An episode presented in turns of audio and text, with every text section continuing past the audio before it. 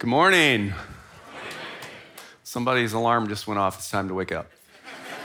Heard it just as the video was quitting. Hey, speaking of alarms, so I'm old enough, we used to have to set your clocks back. Now your phone just does it for you. You know, you go to bed, but I go to bed on a night like tonight, and I'm like, oh my goodness, I hope my phone remembers.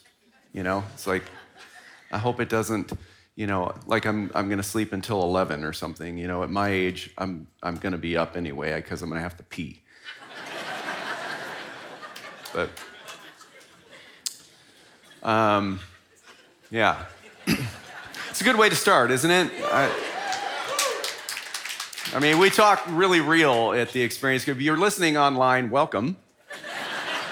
It's your first time here. This is the way we talk at the Experience Community Church. Actually, it really is the way we talk, and that's why one of the reasons I love the Experience is because we go through entire books of the Bible. We go line by line, verse by verse.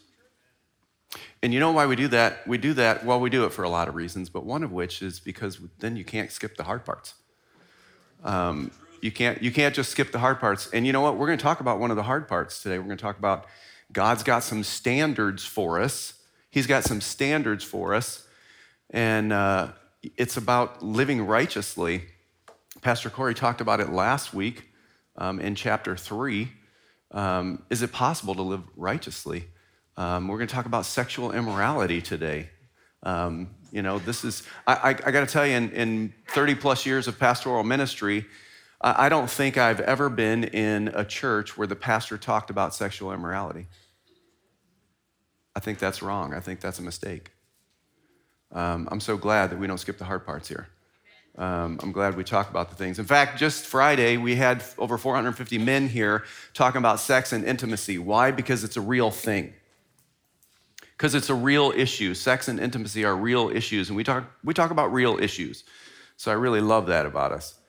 Pastor Corey in chapter 3, we're in 1 Thessalonians. I'm going to be in chapter 4 today. He talked about living righteously last week, about living blamelessly before the Lord, holy before the Lord. Is it possible to do these things? In fact, one of the things he said, if you haven't seen it, go back and watch it. He said, boy, I wish I would have underlined that we need to live victoriously. That's so good. We need to live victoriously. And Paul continues that in 1 Thessalonians 4 here this weekend. As we look at God's standards for holy living, this call to sanctification, which is this big churchy word for just being set apart for God's use and his alone. That's all sanctification means, just being set apart for his use, right? So we're going to talk about how we're called to live holy lives by God's standards, and then how, as Christians, we're enabled to do that because we can't do it on our own. We just cannot. So you should have gotten a notes handout before you came in. If we haven't run out, if we did run out, it doesn't matter. You can download the Experience app, Experience Christian Community, Experience Christian. It's the Experience app. I don't ever remember that. ECC. It has it on there. It's a great app. It'll have everything I'm going to say. Everything I'm going to say is going to be on the screens. But the good thing about the app, it has a scripture in there, or you can bring your Bible with you. If you brought your Bible with you, it's on page 1906 in my Bible. I don't know if that helps you or not. But I'm going to pray, and we're going to get started. We're going to jump right into 1 Thessalonians 4. I'm so glad that you're here. How many of you got up, early this morning? Because, not because you wanted to, but because, of the fallback thing. I think, there's this whole thing, I think a lot of us, me included, I go, I'm going to go to bed early. I'm going to get that hour sleep, and then I don't. And then when we spring forward, I'm actually losing 2 hours a year, I think. We're going to pray. Here we go. Father, thank you so much for this day. Thank you so much for the sunshine and the opportunity that we have just to gather in your name, to learn, to be in community.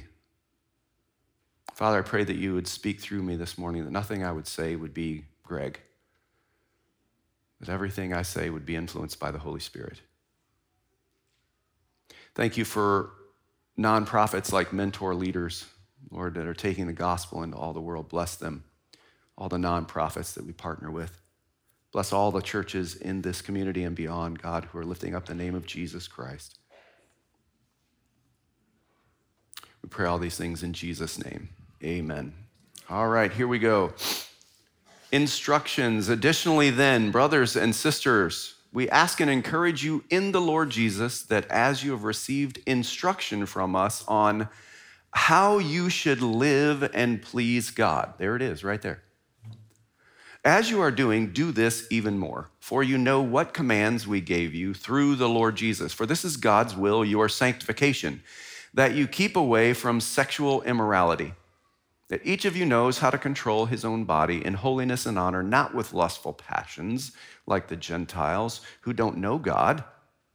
This means one must not transgress against and take advantage of a brother or sister in this manner, because the Lord is an avenger of all these offenses, as we also previously told and warned you.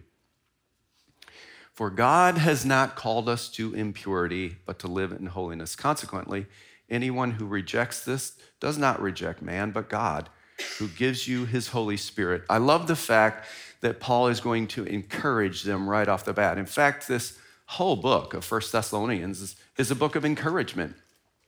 But it's not just encouragement, it's a book of encouragement and challenge as well.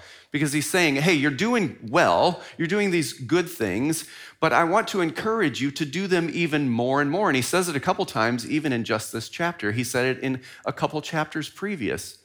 He says, you need to live lives that are worthy of the call of God he has placed on your life. That's in 1 Thessalonians 2, just a couple of chapters. Now listen, he's not mad at them. And I want you to know that this morning. I want you to know that this morning that I'm not mad at you. In fact, church, I love you so much. And that's why I'm willing to stand here and tell you the truth this morning.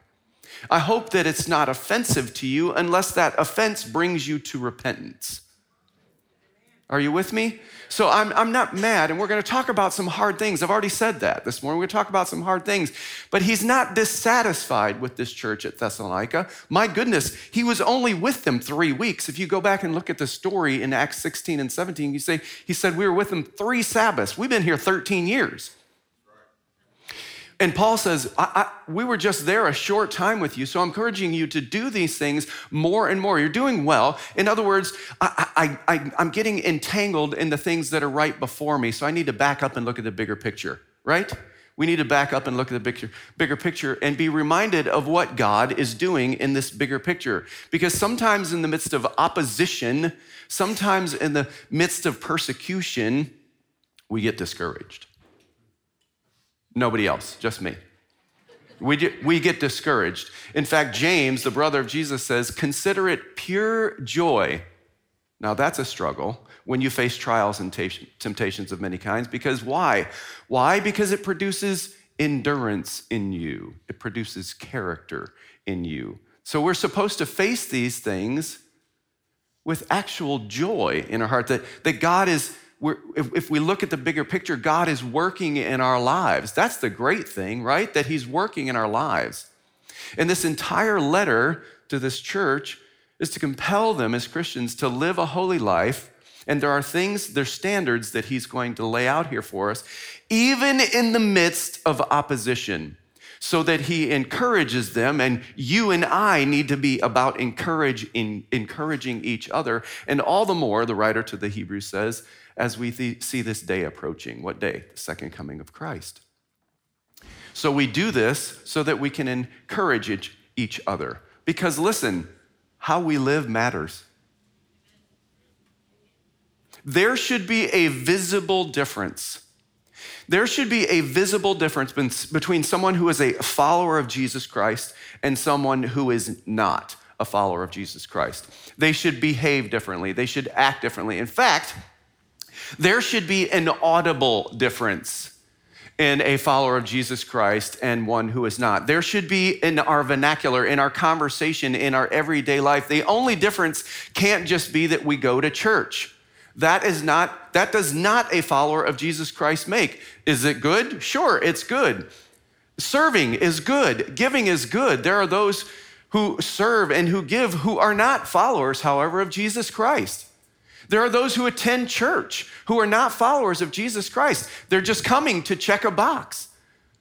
And this is what Paul is saying. This, how we live matters. So we're supposed to live a life, listen, we're supposed to live a life worthy of the call of Christ on our lives, because we're living in this great anticipation of his return. So how we live each and every day matters, because we are examples of Christ-like behavior. So we live in such a way to please God. And listen, we think for some reason we have gotten this in our minds that that's an optional thing. It's not optional for the follower of Christ. Living to please Christ, that's the whole point. That's the whole point of being a Christian, to live in such a way to please our Father in heaven. If not, listen, do everybody a favor and just don't tell anybody you're a Christian. If you're not going to act like a Christian, just don't tell them you are one. It's just easier that way. And Paul says we do this through the Lord Jesus. I love that when he says that. The commands that we gave you through the Lord Jesus. Listen, this is all about the authority of the word. That's all it's about. It's about the authority of the word. Paul isn't writing them saying, hey, this is just a great idea. I'm just writing you because I think I need to increase the moral standards here in Roman culture. No, he's proclaiming this is the very word of God. And in a time, hear me today, when the word is under attack, we need to be able as Christians to make a clear distinction of the Bible and what it says, which is our authority and our own opinions. We need to make a clear distinction. There's too much out there. When I think of progressive Christianity, right? This is one of those things. The reason, listen, I'm not against progressive Christianity. I'm against progressive Christianity because it's a slippery slope to zero Christianity. Because it's all about, it's not, this isn't our authority in the word. The word isn't, our authority is us. That's what progressive Christianity says. My authority, if I don't like what it says, I'm just not going to be obedient to that part of the Bible. You guys okay? Are you okay out there? Because listen, this is hard teaching, and I told you, it's hard teaching. But I love you, and I'm telling you these things because I love you. And really, I hope at the end of the day, you might still love me a little. I mean, there's a little bit there. Let's just be honest. But friends, the word is our authority, and we can't choose what we're going to be obedient to and what we're not going to be obedient to, because God's will says it is for our sanctification. It is so that we can be made more and more into the image of God. Too often, I think people get this a little bit mixed up. Now listen, God does have specific wills in some instances. He really does. Whether or not I should date this person, what job I should take. And I have people come into my office, or I'll pray with people on the side of the stage at the end of the service. Like, Pastor Greg, would you pray with me? I'm doing this, and I want to know what God's will is. Listen, the very, very specific will of God is that you would be obedient to him. The bigger will of his might be that you should take this job or that job. So listen, continue to pray about those things. I'm not saying not to, but be obedient in whatever way, in whatever direction, in whatever job, in whatever home, be obedient in those environments, right? We are to live a life of purity and obedience. That's the bigger picture. That's the bigger picture. God's will is very specific in that we are to be obedient in everything we do. It's so interesting to me that instantly he talks about this being, this learning to be under control, this self-control being evidenced of the Holy Spirit. It's so interesting to me. And then the next slide is going to talk about, he jumps into like sexual immorality. It's crazy. It's crazy. But self-control, listen, self-control is evidence of the Holy Spirit's work in your life. It's a learned behavior. He says, so learn to do this, not like the lustful passions of the Gentiles. So this doesn't happen automatically. This is a learned behavior. And let me tell you, it requires effort. We don't just pray, oh, Lord Jesus, Holy Spirit, fill me, and then I'm done. No. That's not the way it works. There is an effort on our parts of surrendering my will to the will of God. We surrender our will to the will of Christ. And this is one of the distinctives Paul talks about in the Galatians. He says, we are to live with the fruit of the Spirit: love, joy, peace, patience, kindness, gentleness, and self-control. That's one of those things that we learn. We don't live like we used to live. We live with all the fruit of the Spirit. Therefore, we then surrender our will, which takes effort. At least it does for me. I got to tell you, sometimes it's a moment-by-moment effort. It depends what I'm doing, what I'm going through. If I'm driving in bad traffic in Murfreesboro, it's a moment-by-moment. I got to tell you that I surrender my own will, that I might get angry. I don't know what it is, but the Holy Spirit needs to be alive and at work in me. And then understand, we have to place even our sexual desires under Christ's control. We realize the only person we control is ourselves, right? That's the only person I can control, really, is me. And I have to learn this. And Paul says, so we don't offer our bodies to sin like we used to. He says this to the Roman church. He wrote this just a few years earlier to the church at Rome. He says, don't offer them as instruments of wickedness, but rather offer yourselves to God. Sounds like effort, does it not? Sounds like I play a role, does it not? And offer your parts of your body to him as instruments of righteousness. Listen, you used to do this, he says in verse 19, but now offer them in slavery to righteousness that leads to holiness. Sounds like effort. Sounds like I play a role.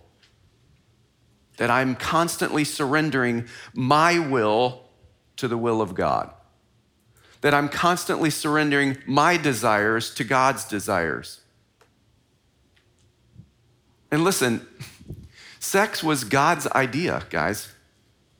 If you're gonna talk about sexual immorality, if we're gonna put it in there and then contrast it instantly with sanctification, then we need to understand that sex in and of itself is not a bad thing. That God created it, was his idea. But when he created it in the context of marriage. And marriage is a covenant between a man and a woman that God brings under his control. And when it deviates from those standards, it gets really messy and it gets really awful.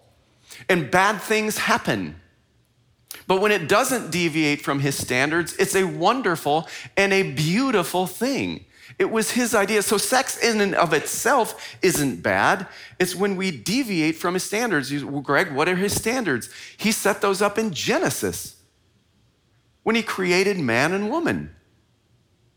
He created them for procreation as well as pleasure. And listen, his design is perfect. His design is perfect. It's when we deviate from that it becomes imperfect and messy. And I need us to, I think we need to further see in this text that he's not really talking just about sex. Actually, he's addressing from what was the previous chapter, what is lacking in their faith. So it must be something that they needed information on. It must be something that they needed to learn to control, because he addresses it very specifically. Control your own bodies. And this is, if you've been around this church very long, I love the way Pastor Corey teaches. He's kind of a historian. He brings history into this. And we know that the Roman culture was full of just deviantness. Sex was rampant in there. Sexual identity issues were in there, perversions and all of these things. How many understand we're living in basically the same society? It's almost the same here. So it's interesting to me that he brings this up, and yet it still applies to you and me today. Because sexual sin, as rampant as it is in our culture, is leading to brokenness. There's a reason that he addresses this for you and me. There's a reason that it's in the scriptures, that it's in the word, because all of this sexual confusion and all of the identity crisis that's going on with transgender, listen, all of these things lead to broken lives. And you and I, we have done a terrible job as the church loving each other. I'm not talking about just loving the people who are confused. I'm talking about just loving each other. This is the only place we shoot our wounded. Seriously, it's ugly. We need to love people into the kingdom of God, and he's going to address that in just a minute. But listen, we are now reaping what we have sown for generations, and he says we're going to receive the just punishment because God is an avenger of those. I think it's even bigger than sex. It's about loving one another. It's about honoring each other. So it's bigger than that. So he says, live in holiness. Don't live in impurity. Live in holiness. So here's the thing about this whole sexual immorality. All of us have in some way participated in sexual immorality. So I want us to know this morning if, and you might be saying to yourself, well, Greg, I'm not married. I haven't had sex before marriage. Okay, maybe it's been in your mind. See, I don't know if it's been in action, but maybe it's been in thought. Maybe it's been in word. Maybe it's been in deed. But all of us have, in some way, participated in sexual immorality, but I need you to hear me this morning. There is hope, because transformation is possible. Friends, transformation is possible through confession and repentance. We repent. In other words, we say, God, I'm sorry. And not just I'm sorry, but I'm going to do it again. No, I'm sorry enough to quit. I'm sorry enough to stop the sin business. I'm sorry enough to get out of it. In fact, Jesus said, and it's a metaphor when he was teaching, he said, if your hand causes you to sin, cut it off. If your eyes cause you to sin, gouge them out. And listen, that's how serious he wanted us to know sin was. That we repent of that and we stop sinning.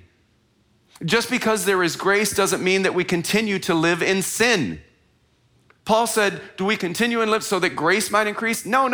By no means, he says. That's not, listen, we participate in holiness. We participate and submit our will in obedience to Jesus Christ through confession and repentance. We receive the Holy Spirit, which is the only way. We do this through the Holy Spirit, the only way to meet God's demands. The only way to do what Paul is talking about here, this entire call to sanctification, this entire call to live a holy life pleasing to God, the only way we do that is through the indwelling Spirit of God. And allowing him each and every day to have full reign in our lives. I was talking to a friend of mine, Gary, just a few weeks ago. We were meeting at a Starbucks in Kroger, and we were talking about this thing called holiness. And he's like, Greg, you don't understand. I struggle with this.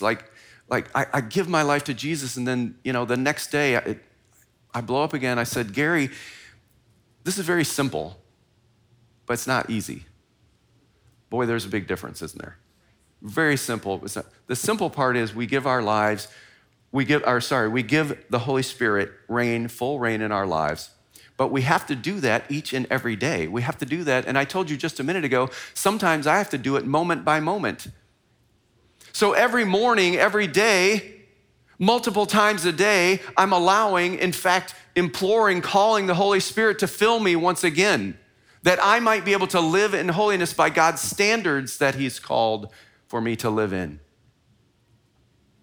It's only through the power of the Holy Spirit. All right, next part. About brotherly love, you don't need me to write to you because you yourselves are taught by God to love one another. In fact, you are doing this toward all the brothers and sisters in the entire region of Macedonia.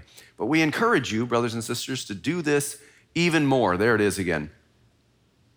To seek to lead a quiet life, to mind your own business, and to work with your own hands as we commanded you, so that, everybody say so that you may behave properly in the presence of outsiders and not be dependent on anyone. So he's talking about brotherly love. Boy, I tell you what, if you've been around the church, any church, should be any church, any length of time, there's this recurring theme of love in the Bible. Is there not? There's a recurring theme that we are supposed to love each other. Love God, love as God has taught us to love, he says. And in fact, Jesus even said, as I have taught you, love others in John 13:34. That we're supposed to love others, and not just those in the church, but those outside the church. right? Those outside the church. And the crazier the world gets, the harder it is to love them. And the world has gotten crazy. Anybody with me? The world has gotten nuts. It's hard to love people. Sometimes it's hard to love people in the church. Sometimes maybe some of you, actually, Greg, it's getting a little hard to love you this morning. And I understand that. But Jesus in the Sermon on the Mount says, listen, don't just love those who love you. Even the pagans do that. Love those who don't love you. Love those who are hard to love. Love those who it's really, really difficult for you to love. Is that maybe that's a brother or sister, maybe that's an aunt or an uncle. Love those who are the unlovable to you. It says, pray for your enemies. Pray for those who persecute you. And Paul says in this text, in fact, do it even more. When it becomes so difficult, love them even harder so they'll see the love of Jesus. Do everything you can to love them. Church, we have done a pretty poor job at this because we're so quick to judge other people. We're so quick to judge those who are having problems with their sexual identity, or we're so quick to judge those who are struggling with sin. And we think that our job is to help them get cleaned up before they come into the church. That's not our job. Our job is to love them. Our job is not to change their behavior. Our job is to point them to Jesus and allow him to change their behavior. But sometimes, man, more often than not, the church is judged by the way that we love people or the lack thereof than our doctrine. People don't leave church because of the doctrines most of the time. They leave because they feel judged. They leave because we're not loving them, because we can't love them and walk with them through their sin. Listen, somebody walked with me through my sin. That's why I'm here today. Somebody walked with you through your sin. That's why you're here today. And maybe you're in the midst of it. And I want to tell you, we at The Experience want to walk through that with you. We don't want you to leave here the same way you came here today. I want you to know, but beyond anything else this morning, we love you. We care about you. That's why we're preaching the hard things of the gospel. And then he says, lead a quiet life. There's three things Paul insists on. He says, lead a quiet life, mind your own business, and work hard with your hands. And these are all about the behavior of a follower of Christ. These all relate to the way we behave. So that, he says, we can win the respect of outsiders. I guess there must have been issues with it, or he wouldn't have put it in there, right? I guess there must have been issues with people being either busybodies or being idle or not doing enough or people not doing what they should be doing. I guess there must have been issues. Now, we don't have trouble at The Experience with any of these things. I get that. We don't have trouble with gossip here. You guys are so holy. We're so holy here. But listen, Paul challenges them to be responsible because we have a reputation to uphold. And it's not our own, it's our reputation that points to Jesus. So we live to win the respect of those who don't know Jesus. Do you know that the church is the only institution that exists for those who aren't here yet? We're the only institution who exists. We're the only one institution. We're not here for us. We're here for those who aren't here. And then he says, mind your own business. I listened to another pastor preach on just this little bit of a text this week, and he said, in the Greek, this means mind your own business. Like, yeah, sounds right. In other words, handle your own stuff. This isn't about what your neighbor's doing. This isn't about popularity. This isn't about TikTok or Instagram or being an influencer. And listen, I don't have any problem with being an influencer on Instagram, TikTok, or Facebook. That's fine. But if you're out there trying to create your own brand and trying to elevate who you are, then you're creating the wrong brand. We're supposed to mind our own business. And I think this would really, really, really, really apply today. Why? Let me give you an example. This person's mad at this person because they're wearing a mask. This person's mad at that person because they're not wearing a mask. He's mad at her because she got vaccinated. She's mad at him because he didn't get vaccinated. Do I need to keep going? This person's mad at this person because they're having an affair. But this person's mad at this person because they still gossip at work. Mind your own business. Pay attention to what God is dealing with you. Listen, there's things in my own life. I don't need to worry about the log in my eye when you got a speck in yours. And I'm like, hey, you got a little something in there. And they're like, dude, you got a stick hanging out. I need to mind my own business. I don't need to worry about my mate. Honey, the neighbor's got a pool. I guess we're getting a pool. Hey, sweetheart, did you know that the neighbor's got a boat? Tomorrow, let's go look at boats. We can't afford a boat, but you know, I'm willing to go into hock up to my neck because I got to keep up with my neighbors. No, mind your own business. And don't, for heaven's sakes, stop being annoying Christians. What do I mean by that? Oh man, he's taking off his watch. He's going to go a long time.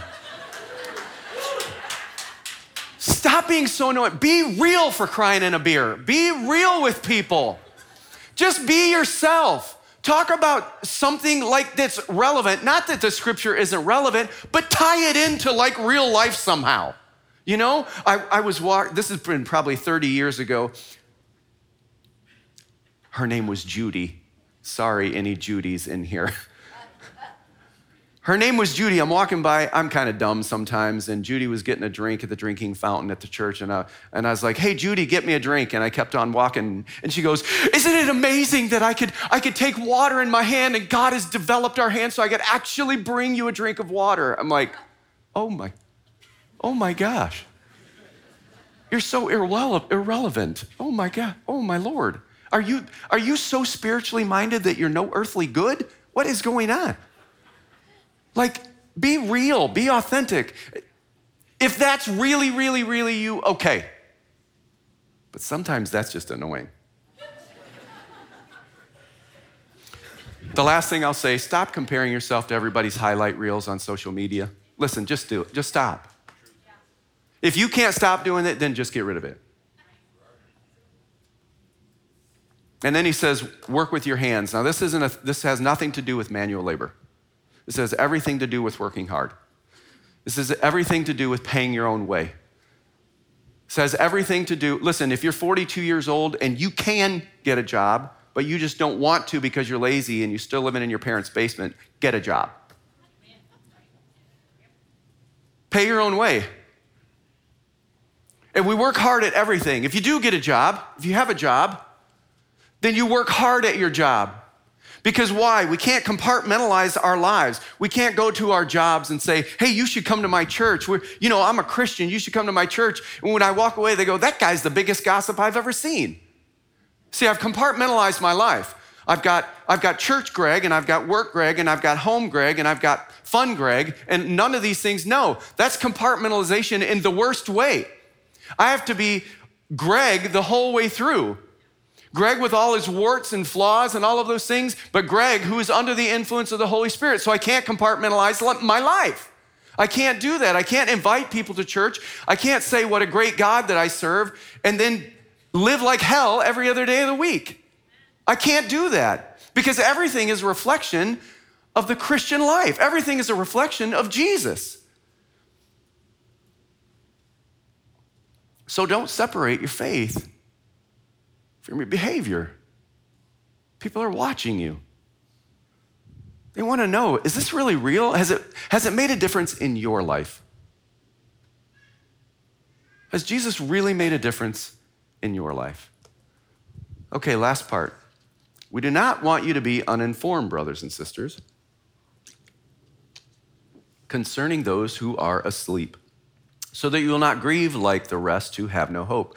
For if we believe that Jesus died and rose again, in the same way, through Jesus, God will bring with him those who have fallen asleep.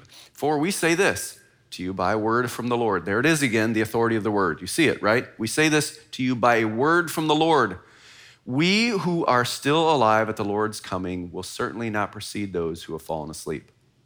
For the Lord himself will descend from heaven with a shout, with the archangel's voice, and with the trumpet of God, and the dead in Christ will rise first. Then we who are still alive, who are left, will be caught up together with them in the clouds to meet the Lord in the air. And so we will always be with the Lord.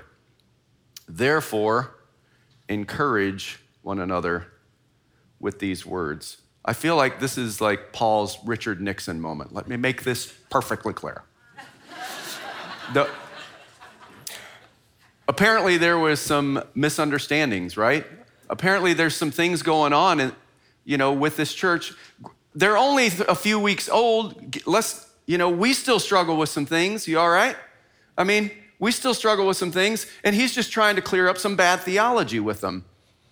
Some of them were having a lot of grief and anxiety of those who have gone before, like, oh, my brother died, or my parent died, or whatever. Well, what if I die? I'm not gonna make it. Oh my gosh, Paul, what's happening? And Paul says, no. Christ has been resurrected, so we're gonna be resurrected again. And instantly he takes them back to the basic of their faith. This is so good. He takes it right back to the basics of their faith. He said, listen, the grave is empty. Jesus died and yet rose again. So as followers of Christ, our faith is built on the fact that the grave is empty. Hallelujah. Because Jesus has defeated the grave, death doesn't have the last word. That's great news. And that's what he's trying to tell them. So we don't have to wonder. He's saying you don't have to wonder at the end of our lives. You don't have to wonder now about those who have gone on before, because we will all be reunited with Jesus. Therefore, we have hope. So this gives us great hope that we don't have to grieve. We don't have to wonder. We don't have to worry about those who have gone before. Man, I gotta tell you, I've done a lot of funerals in the past 30 plus years, and there is a marked difference between a funeral that I do where the person knew Jesus and the person didn't. And the death of a Christian, man, it's different from the death of an unbeliever. Not that we don't still have pain. Listen, I lost my mom in January, lost my dad 6 years before that. I'd love to hear my mom's voice again. I will. I will. This is temporary. It's temporary. Romans 6 says, we have been united with Christ in his death, therefore united with him in his resurrection. We're gonna be with him again, so I have hope and assurance. I don't have to worry. I don't have to be concerned. Death doesn't have the final word. And then Paul goes through this great sequence because he wants to communicate from this passage. I don't think as much about premillennialism, postmillennialism, amillennialism. I'm not going to talk about all of those today. We don't have time for those. But I really don't think that's even the point of this text. Now listen, I understand this is where we get our word rapture, the English word rapture, because he talks about we're all caught up with him. That's where we get this word. Now rapture isn't in the Bible. That's okay. It's a good word for it because we're going to be caught up with him in the air. But listen, the point isn't when and the timing of all those things. The point is that Jesus is coming again. And he's coming again, not for the brick and mortar or the chairs and the carpet. He's coming from the church of Jesus Christ. You with me? He's coming for you and me, follower. Follower of Jesus, he's coming for you. And you and I are supposed to live in such a way that we are expectant of his return. In fact, that he could come at 10:08. That he could come before the service is over. That he could have come last night, or he could have come tonight when you're at that bar. We're supposed to live, and he could come tomorrow when you're ranting about work. We're supposed to live our lives and behave in such a way that we are anticipating his return. And he's coming for those who've gone before, and he's coming for those who are alive as well. So it's not as much about this sequence of events, although he goes through this great sequence for them, but it's because he doesn't want them to be discouraged. It's so that he's basically covering all his bases and saying, don't worry about that. The fact is Jesus is coming again. And that's why I love the Experience Community Church, because we talk about majors and minors. We talk about the things like, these are majors, these are salvific things, about the difference between heaven and hell, and these are the things that we can disagree on, and I love that about this church, because it doesn't matter to me whether you believe in the same timing that I believe in, that Jesus is coming again, or of all the timing of those events, but that he's coming again. That's the big thing, right? And all who have gone before us are going to be with him. So we need to encourage one another along the way, as well as challenge each other along this journey. Hebrews says, as spur one another on. I love that word. Spur one another on is you're in the habit of doing, and all the more as you see this day approaching. What day? This day that Paul's talking about, the second coming of Jesus. So we encourage one another and challenge one another to live lives holy and pleasing to God, to live these sanctified lives. Again, just a big churchy word for set apart. So God has these standards for us laid out in the 4th chapter of Thessalonians, these standards for us. And I'm not gonna go over all of them, but the ones that he touches on here, I want us to understand here that this process of sanctification, this process of holiness, this call never, ever, never, ever, never, never ends. It never, ever ends. That I begin this process of holiness, this call to holiness, when I become a follower of Jesus. And it doesn't stop until I'm with him. In other words, I'm being changed each and every day. That is a standard God is calling us to. So he's telling us these things so that because he loves us, and I'm saying these things to us this morning because I love you, because I have to tell you, I'm immensely tired of church as usual. I'm so tired of it. I'm so sick and tired of people coming to me with the same things they've been struggling with for the last 6 weeks, 6 months, or 6 years. I'm going, man, this is not what God has for you. It is not the plan he has for you. You're living so far beneath where he wants you to live.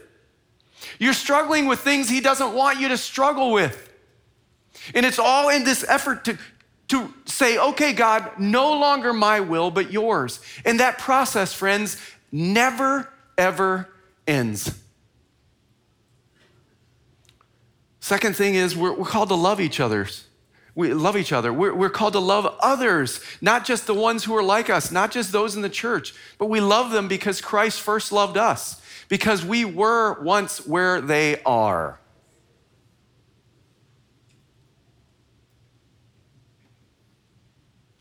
I think we forget that sometimes. That's what I meant when I said we're so heavenly minded, we're no earthly good. We forget that, man, I once was that person. That was me.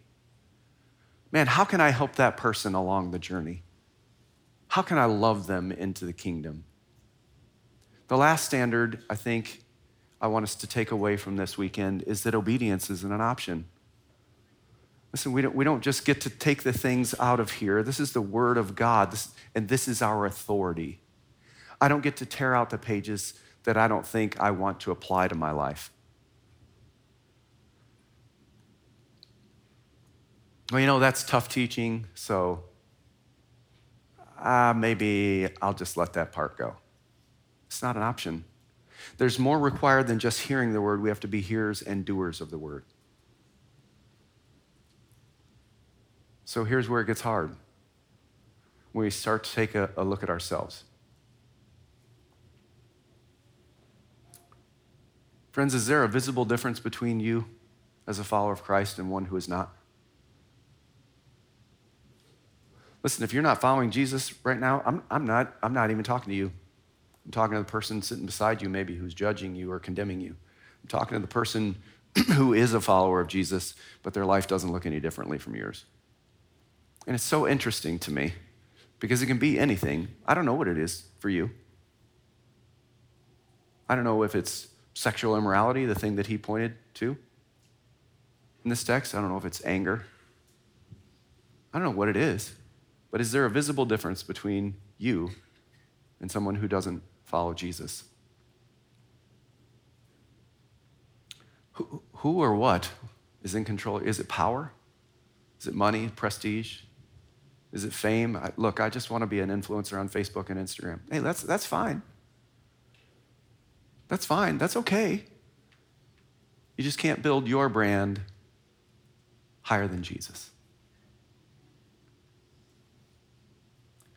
I guess the question here isn't, is it power, money, prestige, all the, who is it? Is it you? See, that's when I start to struggle. That's when I have issues, is when I'm in control of my life. When I've stopped surrendering my will for God's will.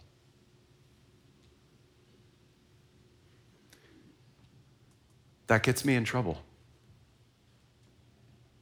What is it in your life that isn't pleasing to God?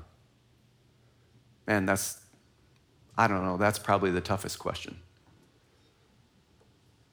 Because this standard of holiness, never ending, right?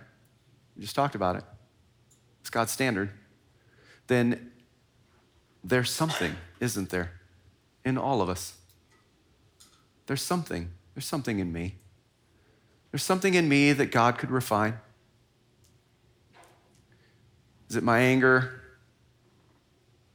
Is it that I'm engaging in sexual immorality? Is it I'm having sex with my girlfriend or boyfriend, I'm having an affair? Is it I'm drinking too much? Is it, what is it? I don't know what it is for you. Is there something in your life that isn't pleasing to God? And then lastly, are you living in anticipation of Christ's return? Are you behaving day in and day out, every single day of your life, in great anticipation of Christ's return?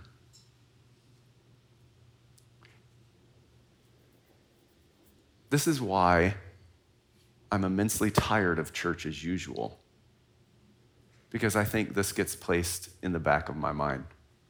Listen, I'm just being transparent with you. I'm just being real. I don't think of this every day. I think of what I'm having for lunch. I think of what I might do that evening. I'm thinking of the next ball game I might watch. Those are all fine and good. But in all of those things, living in such a way, each and every day, like, God, is it today? Is it now? Is it in this moment? Is it like a child at Christmas? Oh, I can't wait. So I'm going to live in such a way to please God in anticipation that he's coming back for me. Would you bow your heads with me?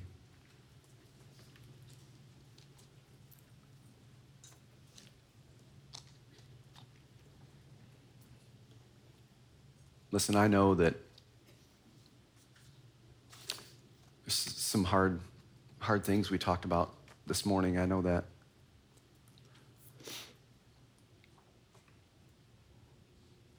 But I also know that God wants more for you than just checking a box at a weekend service. Well, I went to church. I'm a Christian. Friends, there's a few ways I want you to respond. One of these ways that I want you to respond is if you are in this place and you have questions about, I'm not even sure, Greg, what sanctification means. I'm not sure what all of this scripture is about. Mike is to my left. He's wearing one of our security shirts. Mike is to my right, your left, I'm sorry, my right. He's standing right on the corner of the stage. If you have questions about the faith, I want you to come and I want you to see Mike. Would you just talk to Mike? Listen, we are not afraid of questions here. Mike's been a Christian a long time. He's going to be open to your questions. The second way you can respond is maybe you're like, Greg, yes, there have been some things I need to repent of. Would you confess and repent to someone other than yourself? The Bible says confession is good for the soul. Listen, confession, we're to confess our sins one to another that we may bear each other's burdens. There are people on my right and on my left who would love to pray with you. Listen, get that out in the light. Get it out of the darkness. and let's get that healing started. And then lastly, there's communion all around the room. Wherever you see a lamp on the table, there's communion. Now listen, this is important because communion is a great way to respond this morning if you are a follower of Jesus. If you're not, the Bible says don't take communion because you eat and drink judgment on yourself. But if you are a follower of Jesus this morning, it's a chance for us to repent, to get out in the open that thing, those things, whatever they are, that aren't pleasing to the Lord, and repent of those things and thank him and praise him for his sacrifice. But here's what I want us to do. We have a couple extra minutes this morning. I want you to get your communion, bring it back to your seat, and Pastor Mike is going to lead us through communion, okay? Father, thank you so much for who you are. Jesus, thank you for your word. Pray, God, that you would just take what has been talked about today, Lord Jesus, and cement it deeply in our hearts and in our minds.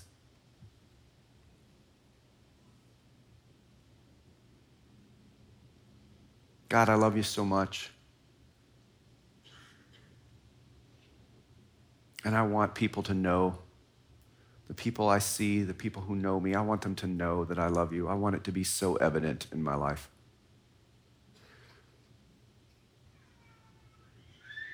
That the world may know.